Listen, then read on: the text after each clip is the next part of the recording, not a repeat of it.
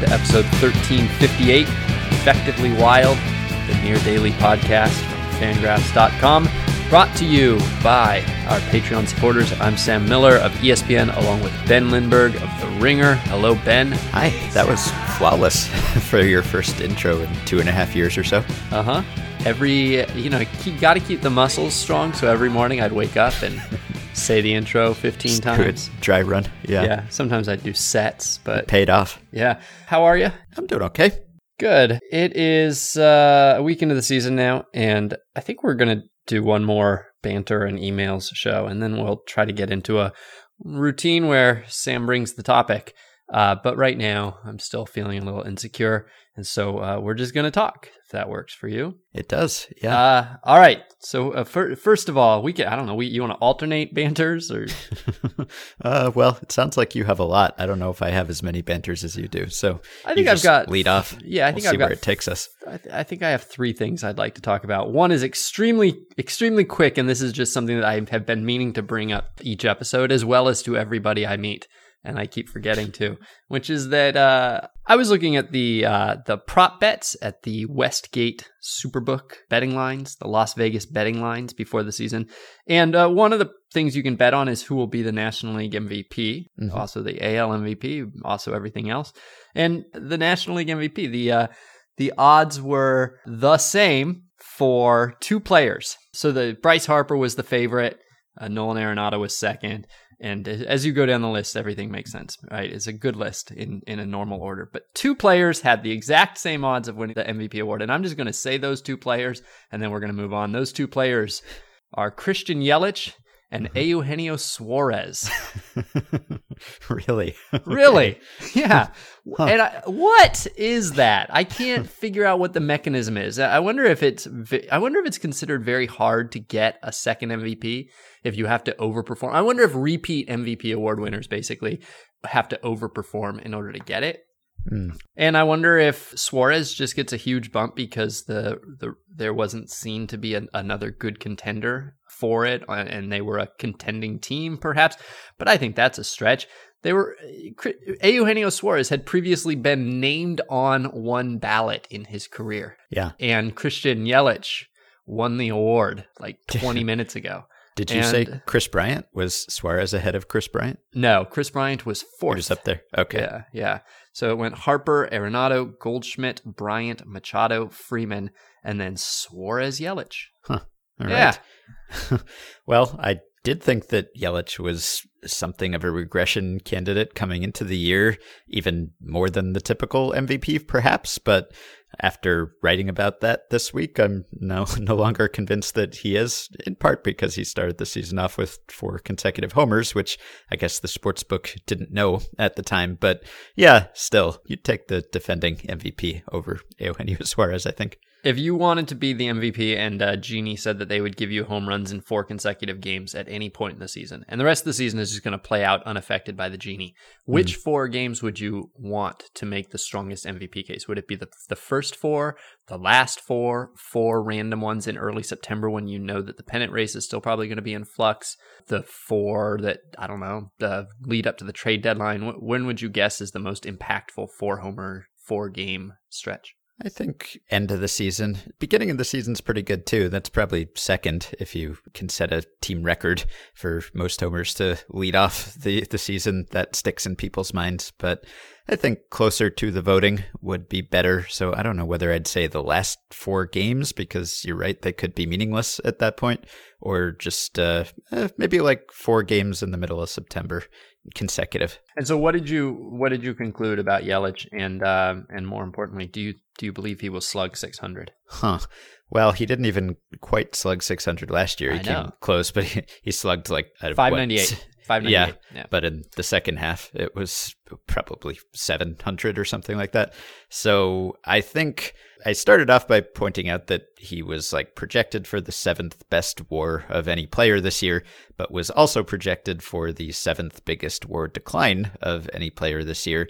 And when you look at the history of MVPs, which I did, he actually had like a perfectly representative MVP season last year. I didn't check, but I wouldn't be surprised if his season last year was like the most average MVP season anyone's ever had because it was like right on the number of plate appearances and the WAR and the WRC plus. And if you look at the history of MVPs, they tend to decline the next season by almost exactly what the projections projected him to decline. So I don't think that was unreasonable at all.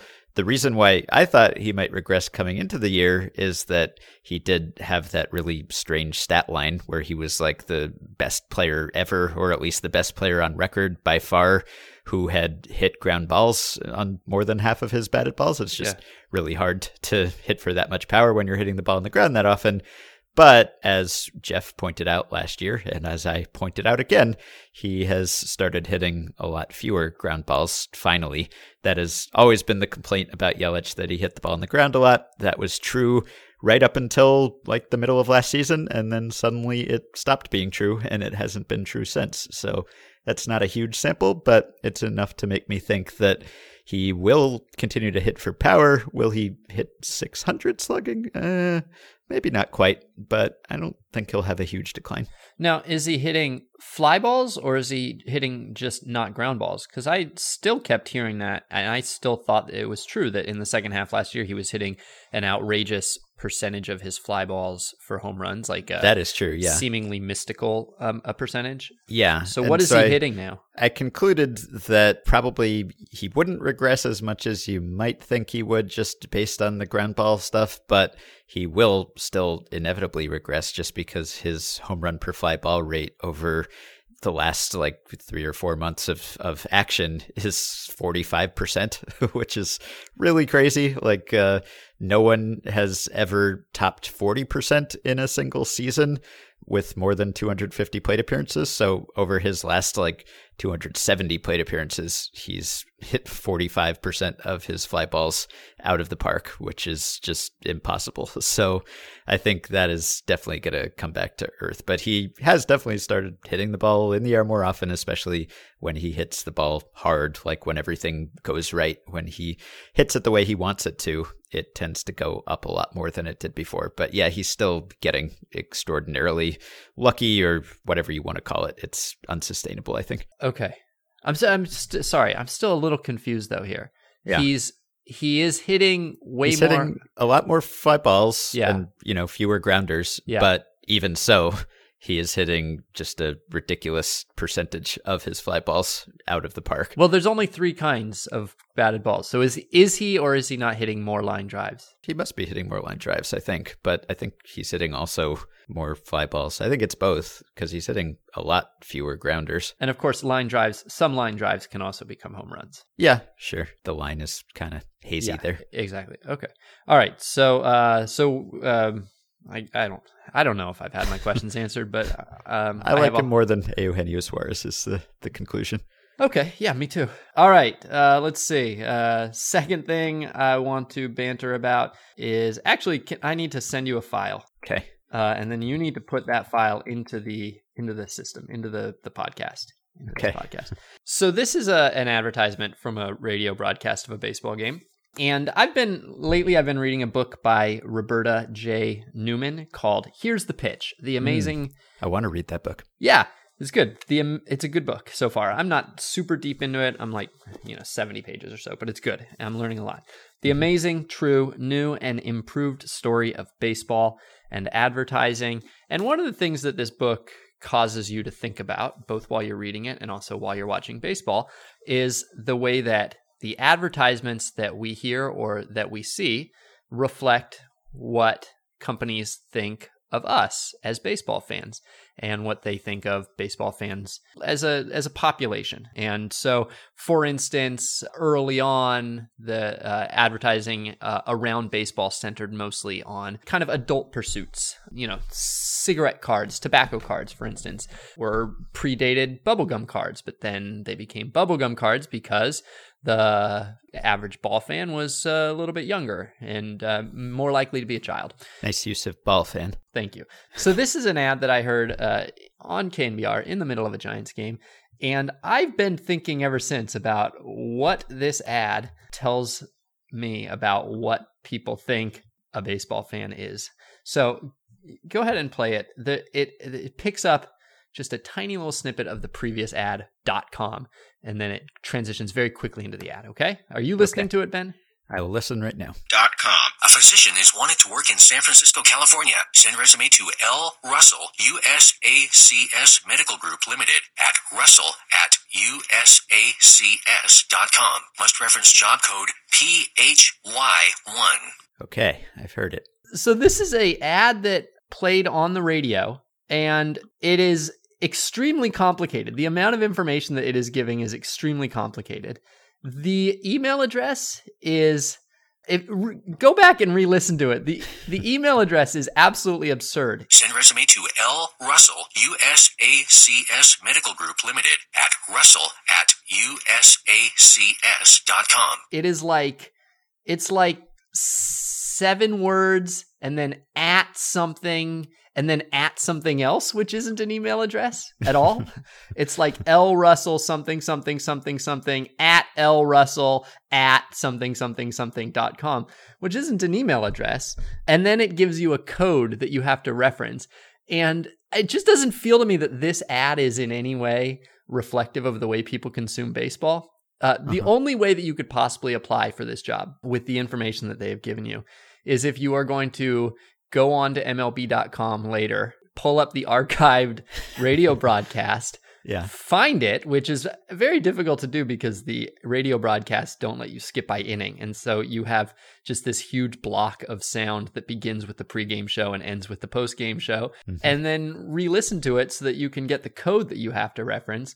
Um, at which point you will find out that the email address they gave you wasn't true anyway, probably. And so then you're going to have to do a bunch of digging to figure out what the accurate email address was supposed to be. All this that they can hire a physician who I'm, I just assume that there's a pretty good network of like job boards for physicians that is a pretty professionalized industry and when a, a job is open or when a physician is looking for a job there's already things in place besides the eighth inning of a giants radio broadcast to alert the buyer and the seller so this is uh, i just wanted to bring this up as this the the strangest commercial that i've heard so far on the radio this year but also the most confounding because yeah. it does not feel like it uh, it fits the steam fitters union, beard drinker, and other things that are often uh, broadcast on on baseball games. Yeah, I don't know if that says something so much about baseball broadcasts as it just betrays a lack of understanding of radio. And just yeah.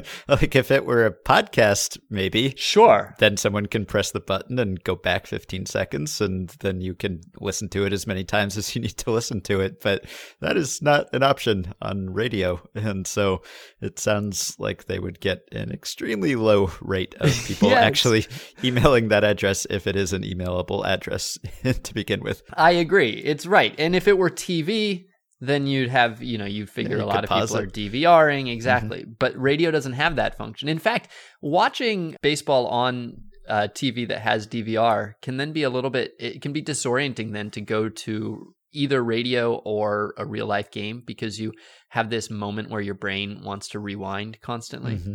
and you can't do it. So anyway, if you get this job, call in and let us know. okay. Yeah. All right. Third third and final banter is you saw the Jose did you see the Jose Alvarado pitches yesterday? Was that like the I saw a gif I think of like a 99 mile per hour pitch shouldn't move yeah. like this. Yeah. So Alvarado uh, went uh, Alvarado pitched against the Rockies yesterday and uh, his outing went fairly viral. Both a, a pitch that he threw to uh, Charlie Blackmon that was uh, called strike three that had crazy movement uh, in on the lefty, and then also a couple of pitches that he threw to Mark Reynolds, who first sort of ducked out of the way of an outside fastball from a lefty, which you can imagine how that would look, uh, and then swung and missed by probably, I don't know, three feet on a slider right afterward. And uh, I I saw these uh, these pitches gift and tweeted all over the place. Yeah. Articles written about them and uh, many tweets uh, um, about them. And so I got to thinking of a question, which is this, Ben.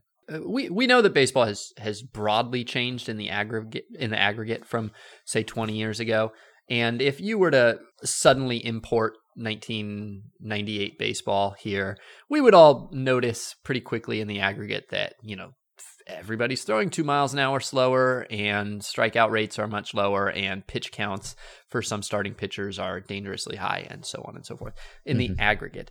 But do you can you think of anything where in one watching one minute of baseball you would be most confused as a 1998 baseball fan where you would you would just have the hardest time explaining like why are they playing that way? Or how is that possible? Or what is this strange game that has suddenly been imported to 1998 with just one you have 1 minute. You get to watch 1 minute to be confused. Do you have uh-huh. anything in mind that you have seen recently or that you can think of? Well, something with defensive alignments, I guess, is one option. Just that was pre shift, except for isolated cases. And so if you saw the whole infield and outfield shifting from one pitch to the next, as occasionally you will see a broadcast actually show, that would be something that would probably set it apart from that baseball. Not that you wouldn't recognize what it was, but it wouldn't be something that you were used to seeing. That's maybe one obvious example.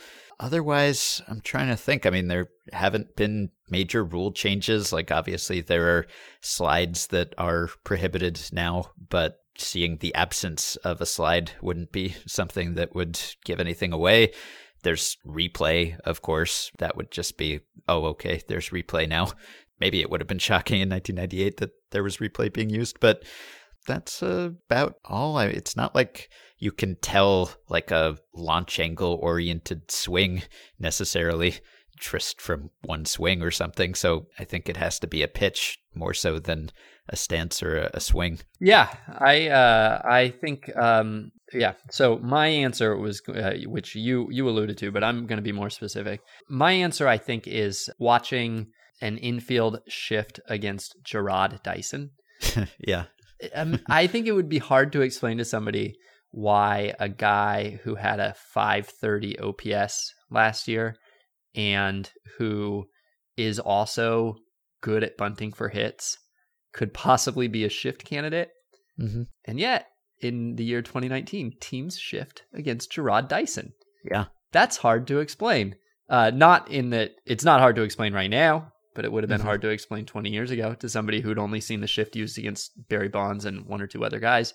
Definitely. So that's my my answer. But I also wondered about this Alvarado pitch, which I don't really have a way of answering. Do you think that Jose Alvarado is throwing pitches that simply didn't exist 20 years ago? Or are we a mostly talking about a shift to the straight behind the pitching mound center field camera? Yeah. And B just sort of primed to be more excited because of how GIFs edit things. Right.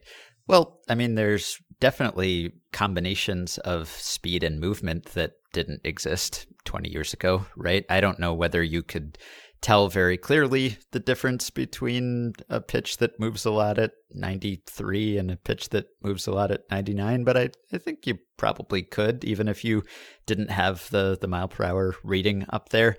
I mean, I think obviously pitchers are throwing harder, and I think there's more and more emphasis on spin and movement. And so you are seeing really nasty pitches, at least with greater regularity. I'm not going to say that if you saw Jose Alvarado throw that pitch in 1998, everyone would have fainted or anything. Like probably the you know the best pitches of that time. I mean, Pedro was pitching then, Randy Johnson was pitching then, Greg Maddux were was pitching then. Like really amazing pitchers were pitching then.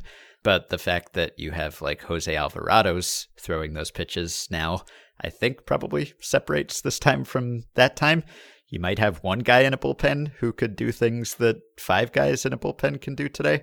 So that's part of it. And that actually makes me think like, obviously, baseball is more fun to follow now because we have GIFs and we can share these things really easily. Not as easily as we'd like, maybe, but more easily than before. So I wonder whether when people lament all the strikeouts. And Rob Manfred claims that people like strikeouts, which always seems like this conflict I can't resolve. And I don't know whether that is because only like people on Twitter and baseball writers mind strikeouts or whether Rob Manfred is exaggerating or wrong about people liking strikeouts. But I kind of do like strikeouts if it means that we get to see really just flabbergasting pitches all the time, which it kind of does. Like, I think you've said that you like strikeouts because you like what produces the strikeouts. You like watching pitchers throw these pitches and hitters maybe try to swing really hard and have these titanic confrontations. I like that too. And that's maybe something we don't factor in enough when we lament the lack of balls in play or base runners. I mean, it is a form of entertainment to see someone swing and miss at a, a pitch that looks like it's defying physics or something, even if it doesn't produce contact, even if the end result is the hitter just turning around and walking back to the dugout. We were still entertained just to see that pitch and to see the swing and the miss. Yeah, Alvarado was like that, the, that was probably the most fun I've had watching baseball this year was watching Alvarado come in and just throw pitches that were hard to explain. I have a, some answers for you, Ben. Okay. So first of all, the the email address as presented in the commercial is I'm going to now say it out loud, okay? Okay. L Russell USACS Medical Group Limited at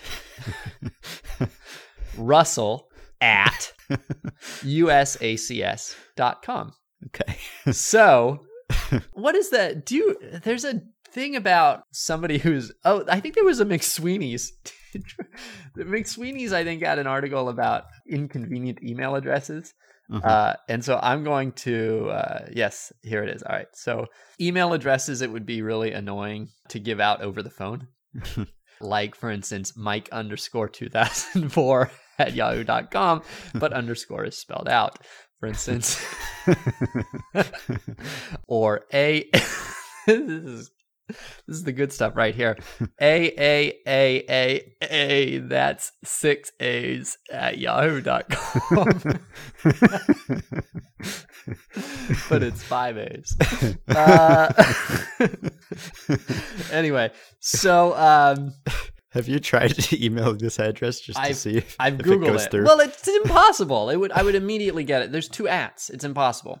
Um, Try and it. so so I uh, see if it bounces back. well, I, w- I think that you would have to conclude that that L it, it's either L Russell USACS Medical Group Limited AT not not the at sign but AT Russell at usacs.com or it's L Russell ACS Medical Group Limited at Russell AT usacs.com one of those.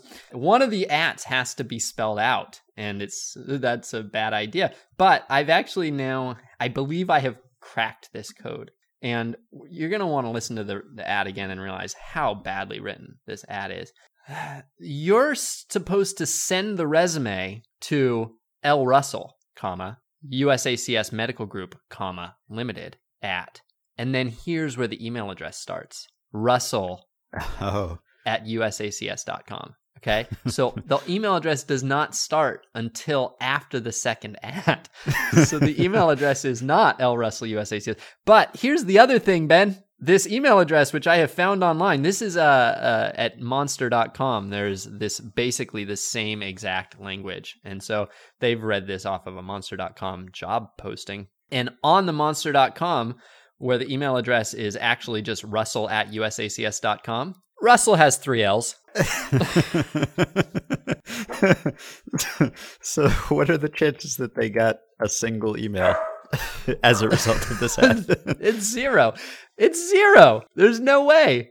Now, somebody might have called. Somebody might have called USACS Medical Group Limited and said, "Guys, I'm a little confused. I'm sorry to start this relationship off on on the wrong foot, but I I would like to apply for your job, and I've been unable to. But I there's no way an email successfully made it there. Maybe they're just trying to get the best applicants by making it so difficult to apply. I'm finding, by the way, I am finding lots of references to Russell at usacs.com for job job openings, and they're all spelled with three L's.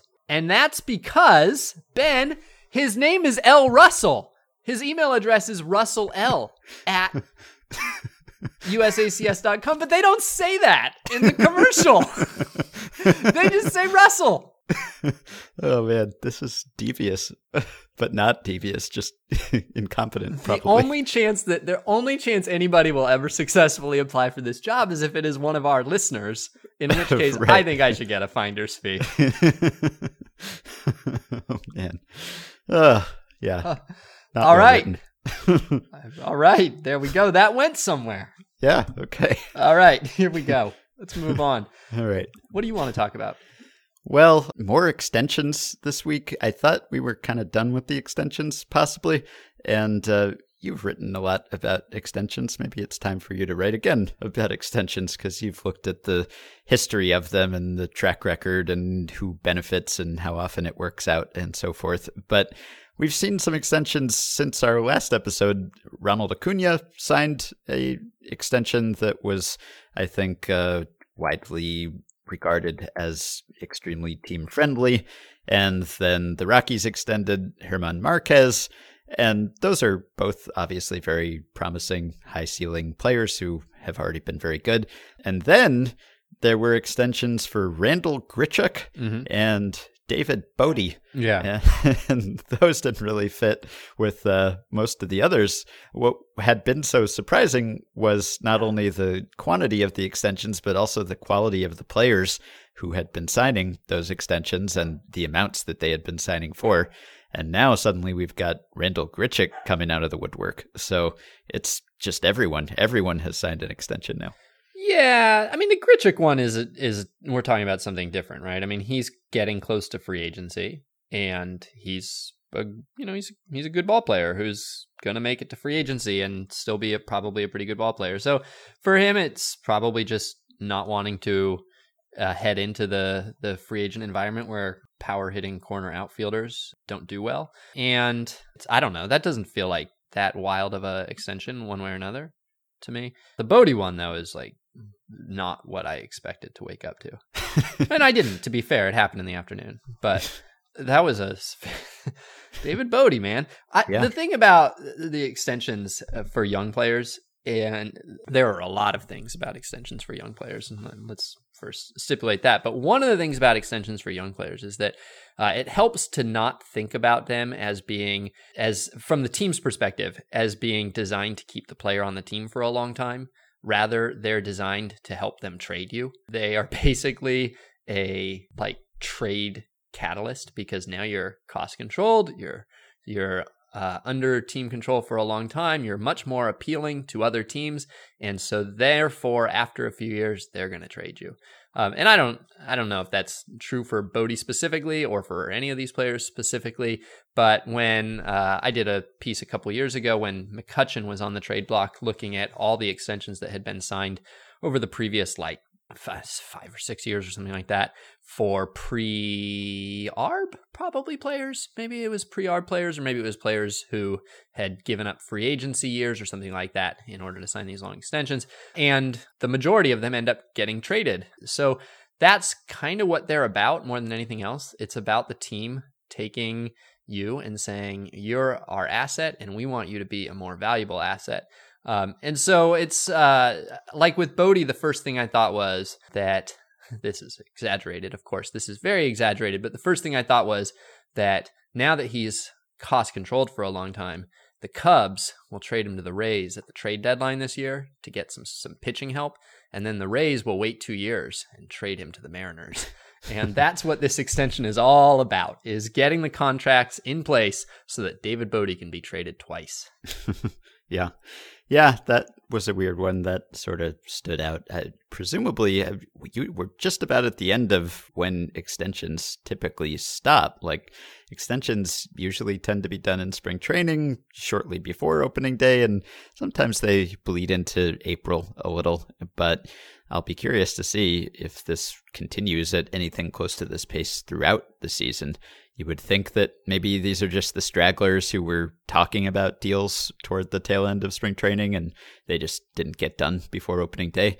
But if this is really a, a trend toward players just wanting to avoid free agency at, at all costs now, then maybe we'll see it be kind of a year round thing. I don't know. Yeah, it. F- I mean, it certainly feels like it. Th- there was a lot of momentum picking up for some of these. Like I don't know for sure, but I, my guess is that David Bote nor probably a, a lot of the players, nor Acuna probably walked into the off season expecting to be signing a long extension that gave up free agent years, mm-hmm. and that it seems it feels, I guess, like what happened was first you had the bad market for free agents, in which some pending free agents thought, well, this maybe isn't going to work out that well for me.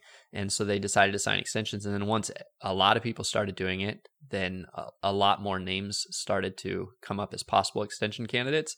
And that the ball just got rolling. I mean, I don't know. That might not be true, but it would help explain why we've had this uh, run of extensions even late, even after the unofficial extension deadline has passed. Mm-hmm. Feels like there's a little bit of a market panic, right? Yeah, I think so.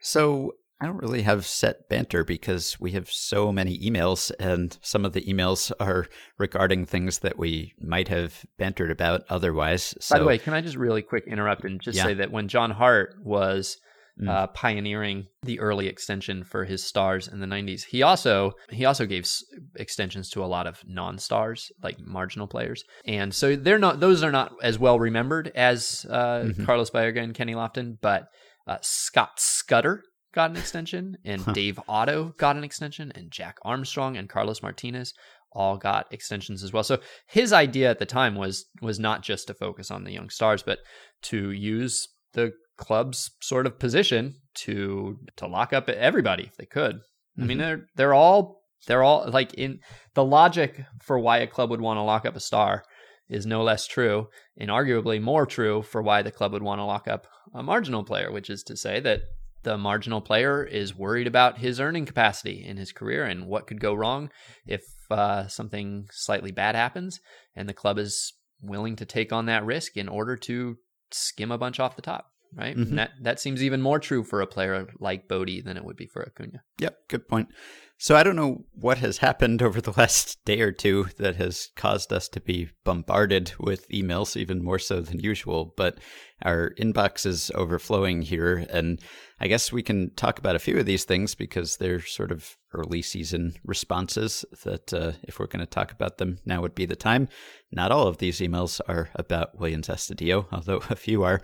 So Ezra wanted to bring up the Chris Davis intentional walk.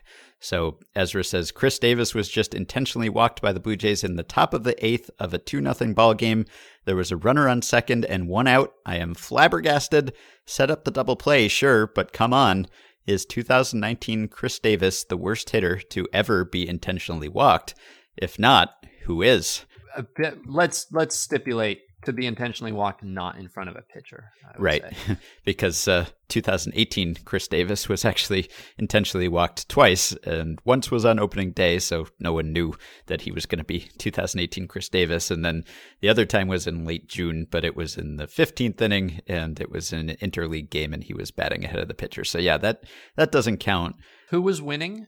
Who was winning in the game? I think he was winning. Yeah, okay. they were the Orioles were winning.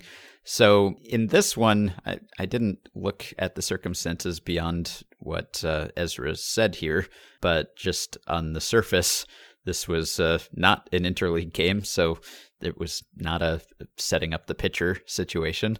And Chris Davis, as we speak, after this game, is uh, hitless on the season. He is 0 for 14 with eight strikeouts, and that is coming off obviously a, a miserable season last year and not a good spring training. So he is uh, Chris Davis. There doesn't seem to be any reason to think that he is better than last year's Chris Davis. So I don't uh, have an answer for this really. I kind of wanted to bring it up to just speculate about why they might have done this or just to express surprise that they did do this. I mean, I'm sure that there have been truly terrible hitters intentionally walked in the past because in the past everyone got intentionally walked or at least it was a lot more common than it is today. It's surprising to see Davis walked in this day and age like I mean, you could probably find, you know, like uh, we got another question about uh, Hal Lanier, or the answer was Hal Lanier. Someone asked like the the worst ratio of outs to plate appearances ever in a season, and Hal Lanier 1968 is the worst. And in 1969, Hal Lanier, who was still terrible, got intentionally walked. Now, I didn't look. Maybe he was batting ahead of the pitcher at that point. But point is, he was totally terrible, and he got intentionally walked a bunch of times in his career. So I don't have an answer to this, really, but I am also flabbergasted that this happened. I have a slight answer because uh, Jim Kaat, the pitcher, is, as far as I can tell, the last pitcher to be intentionally walked uh-huh. uh, before the DH even began. And uh, I'm on the fence about whether to say he was worse than Chris Davis. than Chris Davis. What this was? So this was 1970. Mm-hmm. Uh, he had an OPS plus of 41 that year, which uh, is is is uh, worse than anything Chris Davis has done. And this was in September of that year. So I think that we can conclude that uh, that you know that, that was those were his numbers. That was probably uh, fair representation of of who he was. Davis's OPS plus last year was 50. Kaat the year before had an OPS plus of 68, which is mm. better than but but Davis OPS plus if you go back a year earlier is higher than that. And the year before that, Kaat had an OPS plus of 10. And for his career, he had an OPS plus of 37.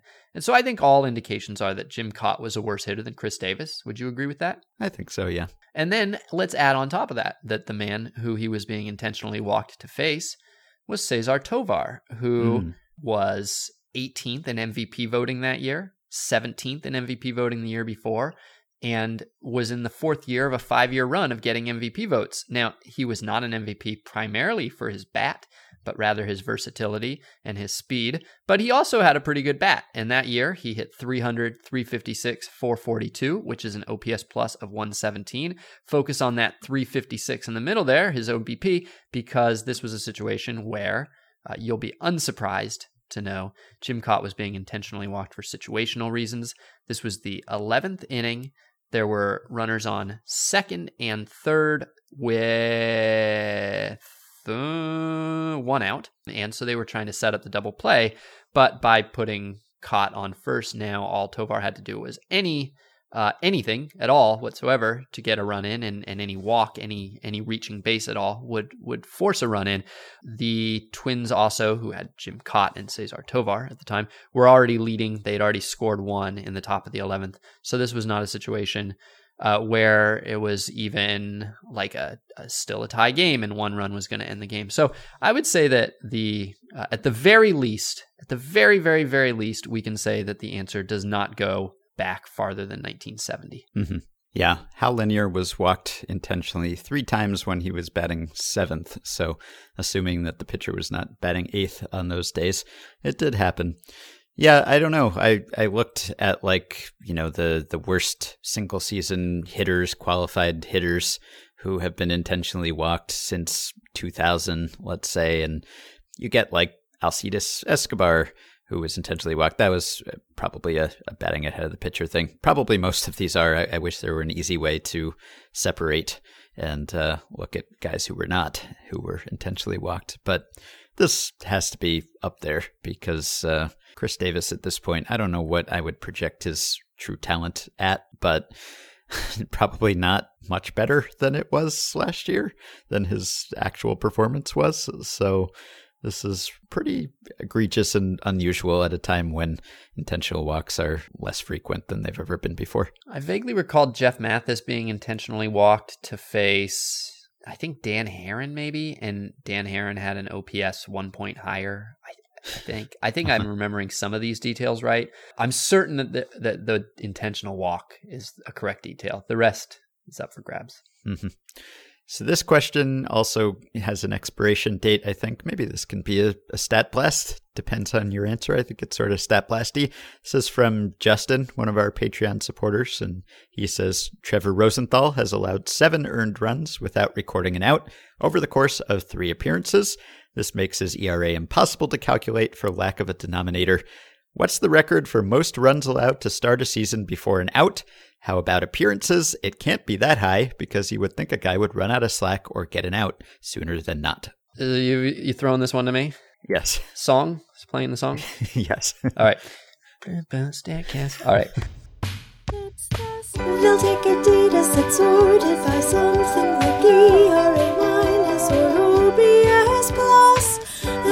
Tease out some interesting tidbit, discuss it at length, and analyze it for us in amazing ways. Here's today's Blast. Uh, this has been widely published. So when this email came in, Rosenthal had only thrown two games with without an ERA, and we were gonna break some news. But uh, unfortunately, he then threw a third one, and so now everybody in baseball is talking about Trevor Rosenthal and his infinite ERA. Mm-hmm. I went back to 1920. I looked for streaks of games to start a season without recording an out. And before Rosenthal, Rich Hill, Rich Hill was the only player in history, or at least since 1920, to have gone three outings without getting an out. So he hmm. was the first person to ever have an infinite ERA through three outings into the season. Rosenthal is now matching him. Of course, this brings up a very complicated mathematical question. Rich Hill only allowed one run in those three outings. He, in fact, uh, he faced five batters, it looks like, walked three, hit one, gave up a hit, but only one of those runners came around to score. Rosenthal has faced seven batters, and all seven of them have scored. So he has allowed seven earned runs. So whose ERA is higher? yeah. I mean, technically, the, technically they're tied. right. And yet, if you were to sort this leaderboard, would you would you have to put them even? Would you have to put them alongside each other? Or could you put Rosenthal above Hill? I don't know. There were before that there were actually only 30 players who had ever even done this twice, who had ever even gone so far as two games into a season, which is kind of crazy when you think about it. And no none of them had allowed more than 7 runs. Rosenthal had already matched the all-time most with 5 through his two. Peter Moylan allowed 5 and a guy named Ray there's not even going to be a pronunciation guide on this one, is there? Cro- cross crossick crossick. Do you know how to pronounce K R A W C Z Y K? I'd say like Kraychek or something. Kraychek. Yeah, I think you're probably right. Okay. Ray Kraychek. So uh, he had uh, he had five as well, and Larry Sherry, which is a fun name, had five, but only four of them were earned. And then you have about s- let's see, uh, well then you have a, a bunch. Then you have hundreds. Yeah. and none of them are fun. So Trevor Rosenthal is uh, is alas uh, on a leaderboard right now at the very top. Okay. Yeah. Well, makes sense that there wouldn't be extremely long streaks like this because usually pitchers record outs. so this is uh, unusual. So we got a, a couple questions that maybe can be paired together because they're about the outlook of the Indians and the Twins, respectively, and those teams' fortunes kind of go hand in hand. So the question from Brad is I was wondering if you had any thoughts on the rather poor start the Indians have gotten off to. Is this the Kluber we should be getting used to that has carried over from October?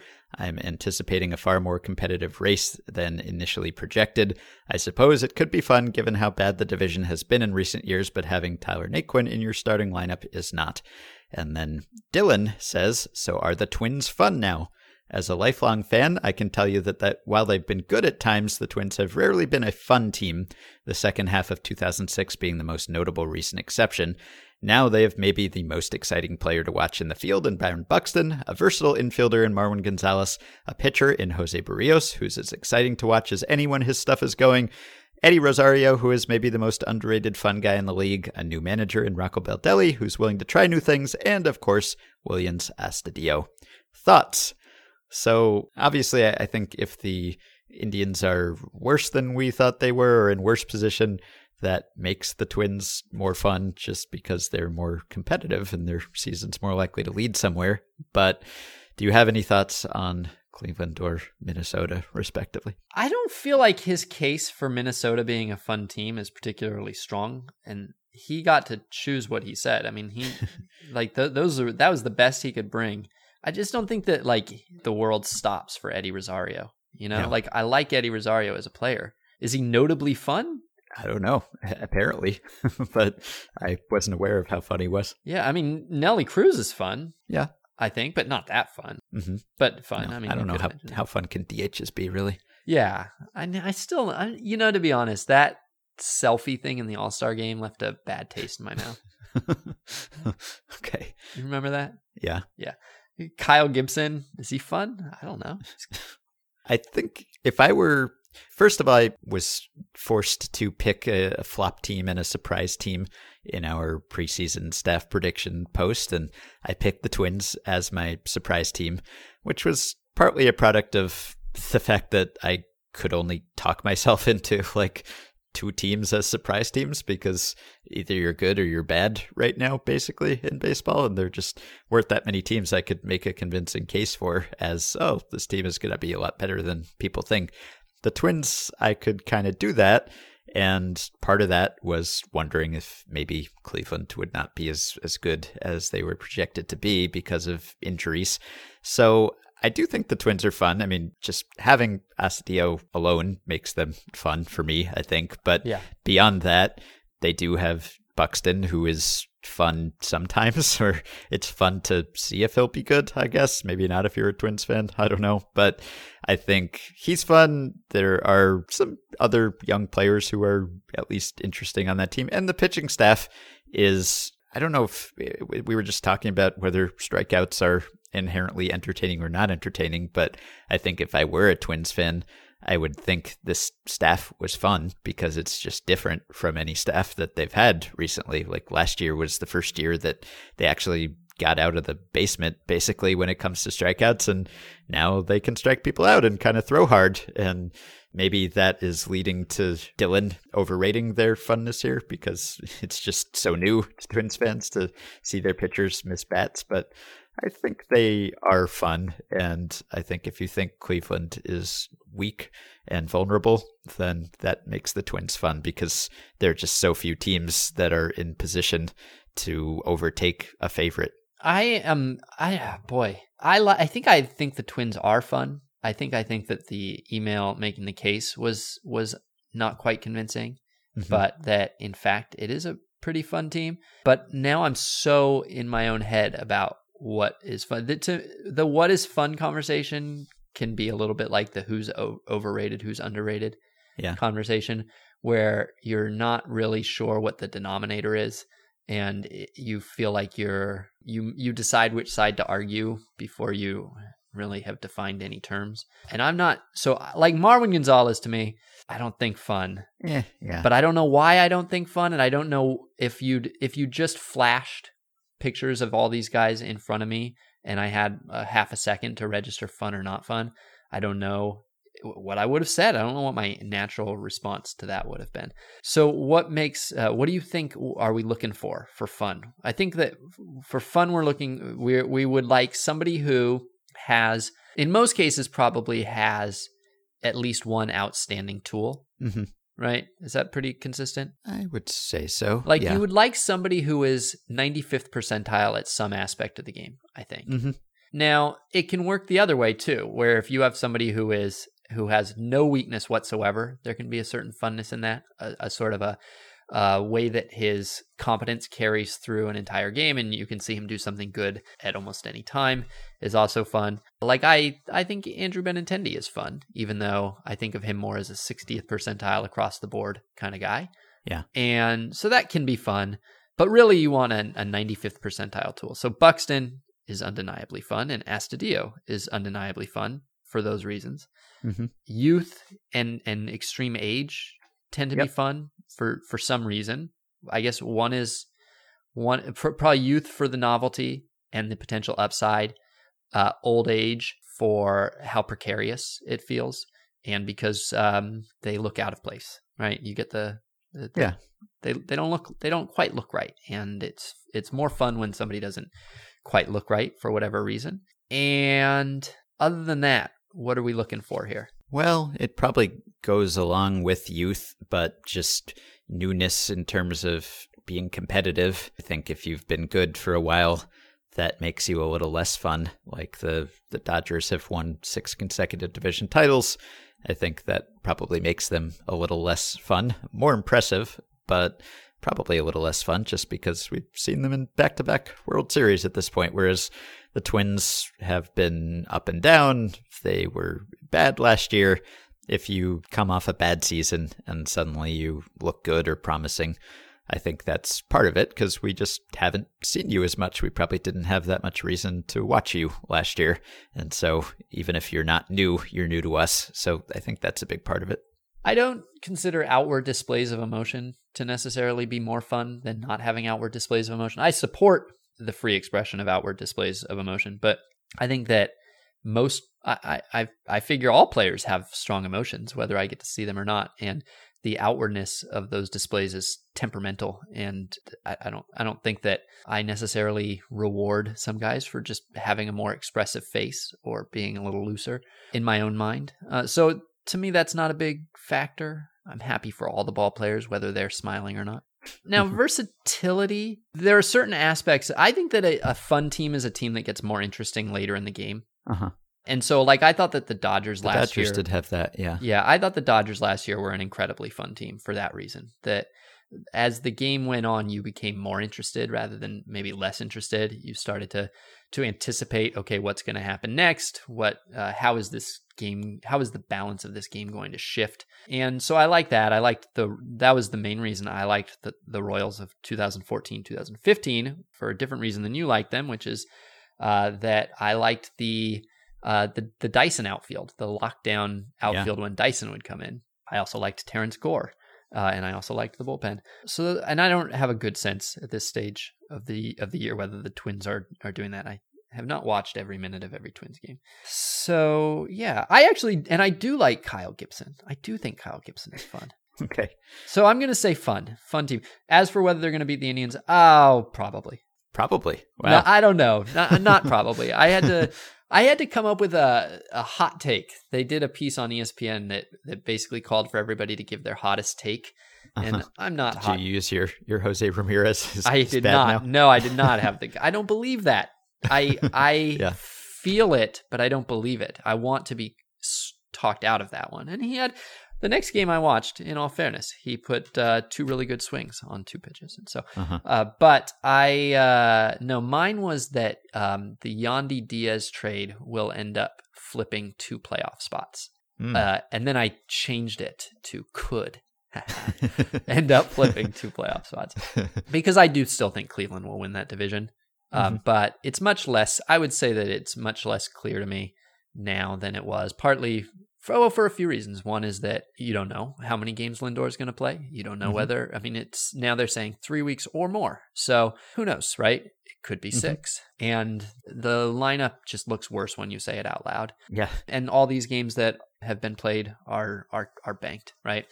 So I um, argued that uh, that that trading Yandy Diaz will uh, cost Cleveland the uh, the one hitter margin that the AL Central might be determined by, and that it might provide the one hitter margin that the second wild card spot will be determined by. Mm-hmm. So I the answer is probably no, but uh, maybe yeah. Yeah, I know the first week has been weird in a lot of respects, and the standings are kind of upside down in some places. And the Yankees are a losing team, and the Red Sox are a losing team, and the Astros are a losing team, and the Cubs are a losing team, and the Orioles are a winning team. And I know that's all strange, but you know, we're talking about six, seven games here. There's almost nothing that can happen in that period of time that makes me change my opinion about anything.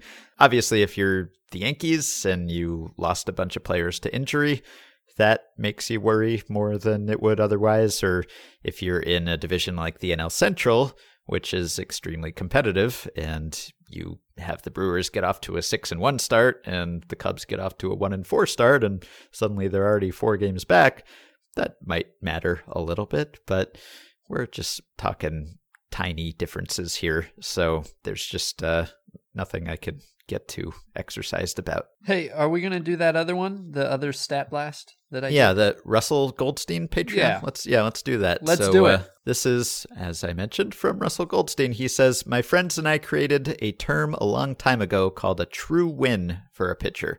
A pitcher gets a true win when he pitches a complete game and hits more home runs than runs he allows.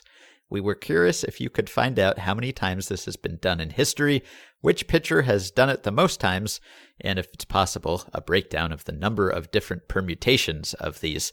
For instance, hit two home runs, allow zero one runs, hit one home run, allow zero runs, etc.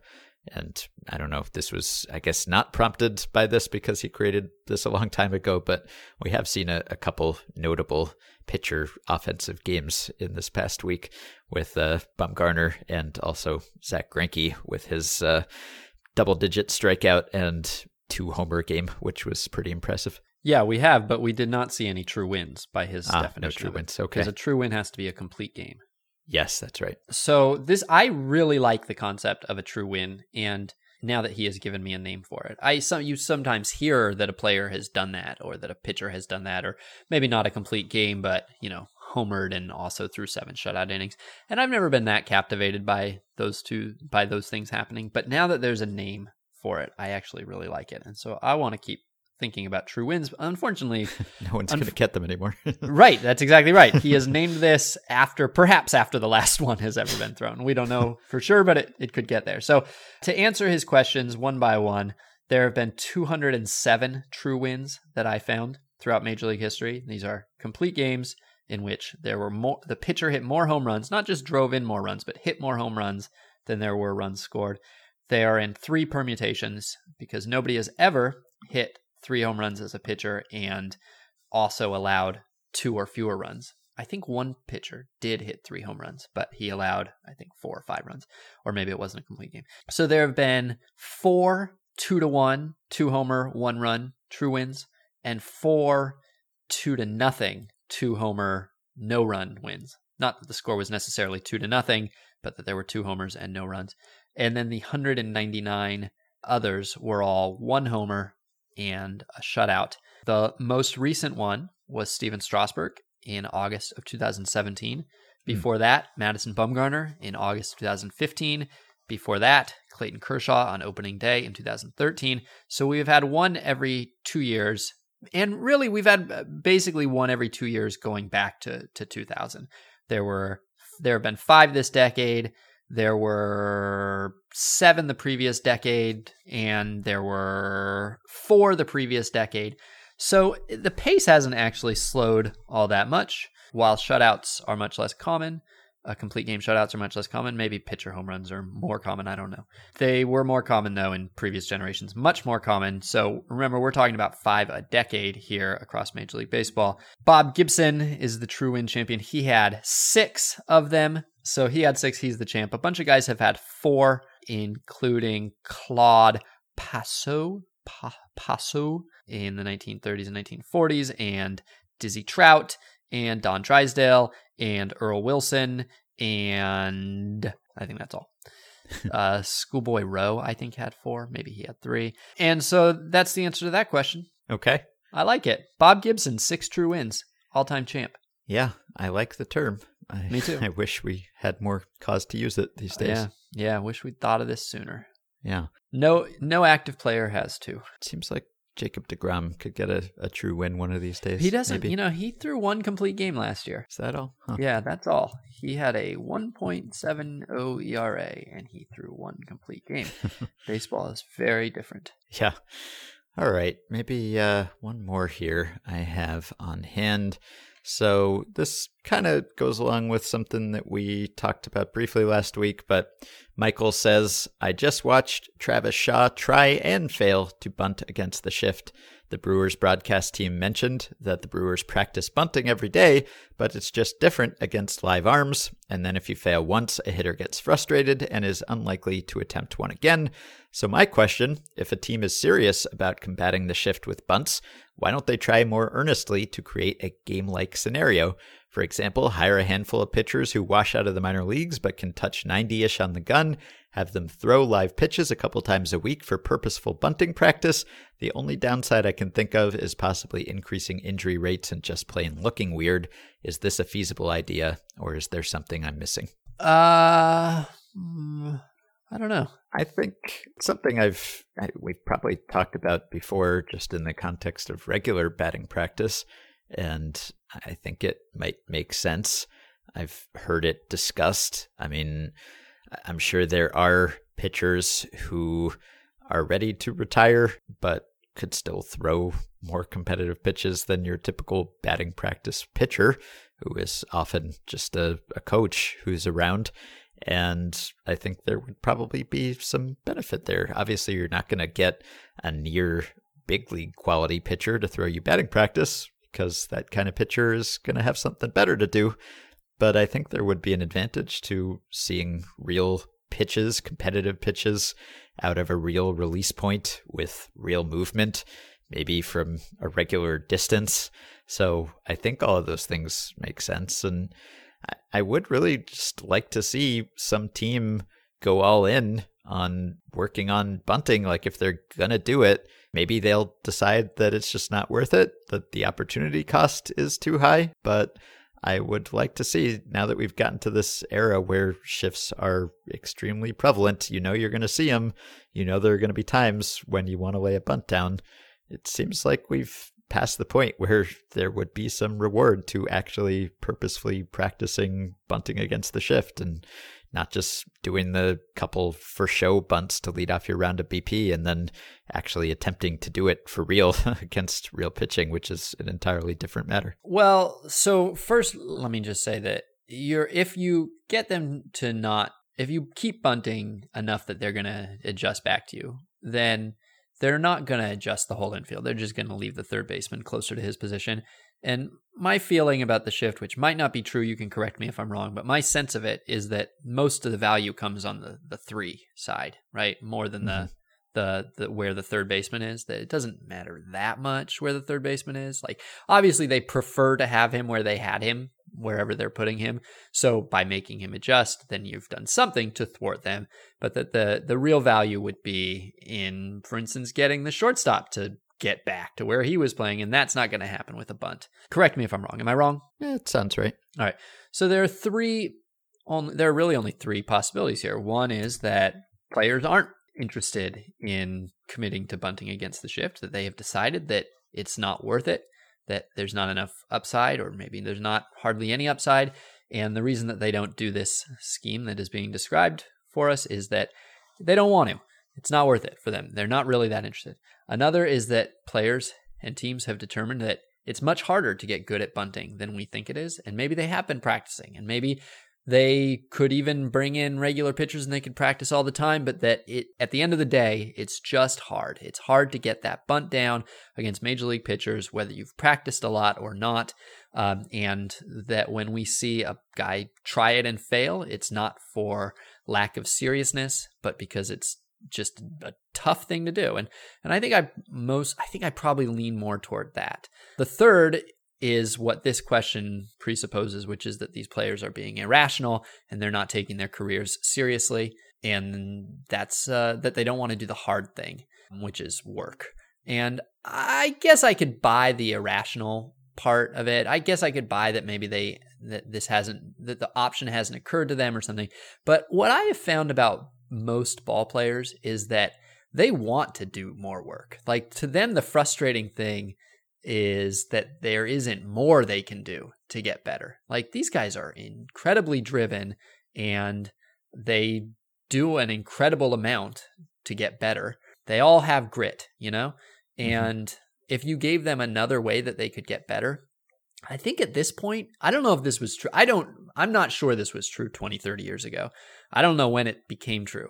But I think at this point in the, the sport, these guys are all out there trying to find more they can do, more work they can do to get better. And so I kind of uh, have a a tendency to reject the the possibility that there is a lot here to be gained because I think that they would be doing it. At my sense, I don't know. I might be wrong. Well, if their teams aren't putting them in the position to be able to do more, I mean, the suggestion here in the email from Michael is to hire competitive pitchers to throw you practice to do this, which is something that at least during the regular season you would need your team to put in place and maybe teams haven't been appropriately aggressive enough. Maybe they've thought that players wouldn't take to it when they actually would, or maybe they have underrated the impact, or maybe they have correctly rated the impact and they've decided that it's just not worth it, that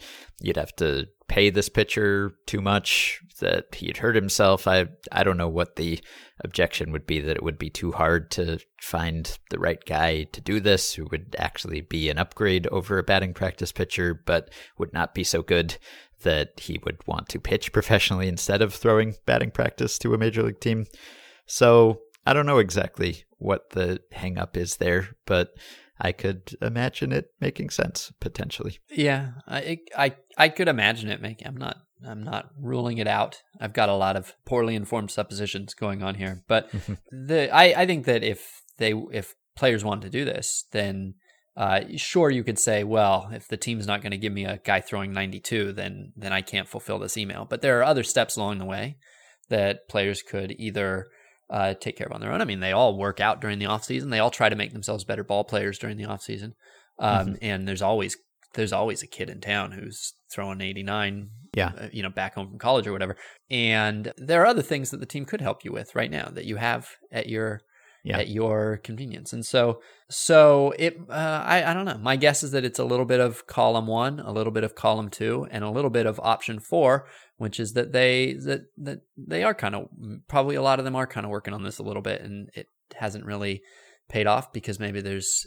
I, I think honestly, I think it's hard to bunt. Yeah, I think so too. But if you're going to try, and it seems like more players are trying, I, I haven't seen or asked for the numbers on that, but we have obviously seen some players try to get bunts down against the shift, and so if you have decided that it would benefit you to get a bunt down against the shift and that you're going to use a valuable real plate appearance to try to do that, then I think it behooves you to do whatever you can, you know, within a, a reasonable amount of practice time to make that a credible attempt. And I don't think that everyone who is attempting one of these bunts in a game has actually put the work in to increase the odds that he can get that bunt down. I'm sure some of them have, and maybe some of them look good doing it, and maybe some of them practiced and still look bad because it's hard. But there's got to be some of them who are just thinking, eh, I'll give it a shot without actually preparing and putting themselves in a position to succeed. Yeah, if I were a if I were a player, if I were a counselor to a ball player who wanted to to do something about the shift and and I, I rather than I, I, what I would probably recommend is anytime you've come up into a, in a low leverage situation, your team's up or down by maybe more than five runs, then then put a bunt down. Do it, you know, do it twenty times in situations that don't matter, and uh, you'll a probably be getting a lot better at it. B have a better sense of whether it's a workable strategy, and C those twenty times are those are twenty advanced scouting reports that have been sent around the league, and maybe that's all you need to to do. Mm-hmm. All right. And uh, since you answered the question about true wins, I just wanted to read my answer to this one because Bruce asked us whether Justin Verlander has a, a chance to win 95 more games, which is how many he needs to get to 300. And uh, I did a quick play index and I found that only six pitchers who've debuted after 1970 have won at least 96 games from their age 36 season on. Verlander needed 96 entering this his age 36 season. He is 1 0 this year. So the six who have done it Clemens, Maddux, Moyer, Wells, Johnson, and Colon.